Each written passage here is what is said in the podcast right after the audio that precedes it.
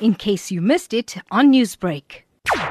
We have the privilege of hosting many international events. We've got the benefit of these international delegates spend in the city, whether it be on hotel rooms, on transport, on the conference fees, on attractions, on shopping.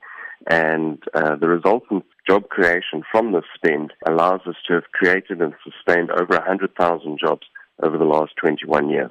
Now, the ICC has been honored with numerous accolades. So, what exactly makes this iconic center tick? We take customer service very personally. We uh, we consider it a privilege every time we have an international delegate or even a national delegate, for that matter, coming through our doors. And our aim is really to give them a world class experience and to send every guest home as an ambassador for Durban. The Durban ICC does carry the uh, legacy name of Nkosi Albert Luthuli, who is the first Nobel Peace Prize laureate. So, does it resonate with the theme for 21 years of changing lives?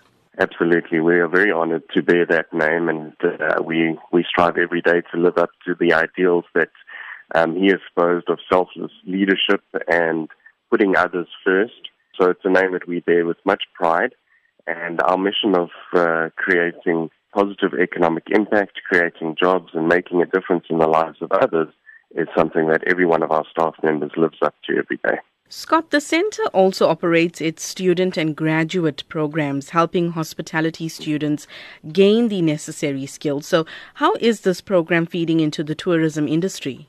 It's a wonderful engine for creating the next generation of leaders in the tourism industry. We take it very seriously um, by having partnerships with tertiary institutions.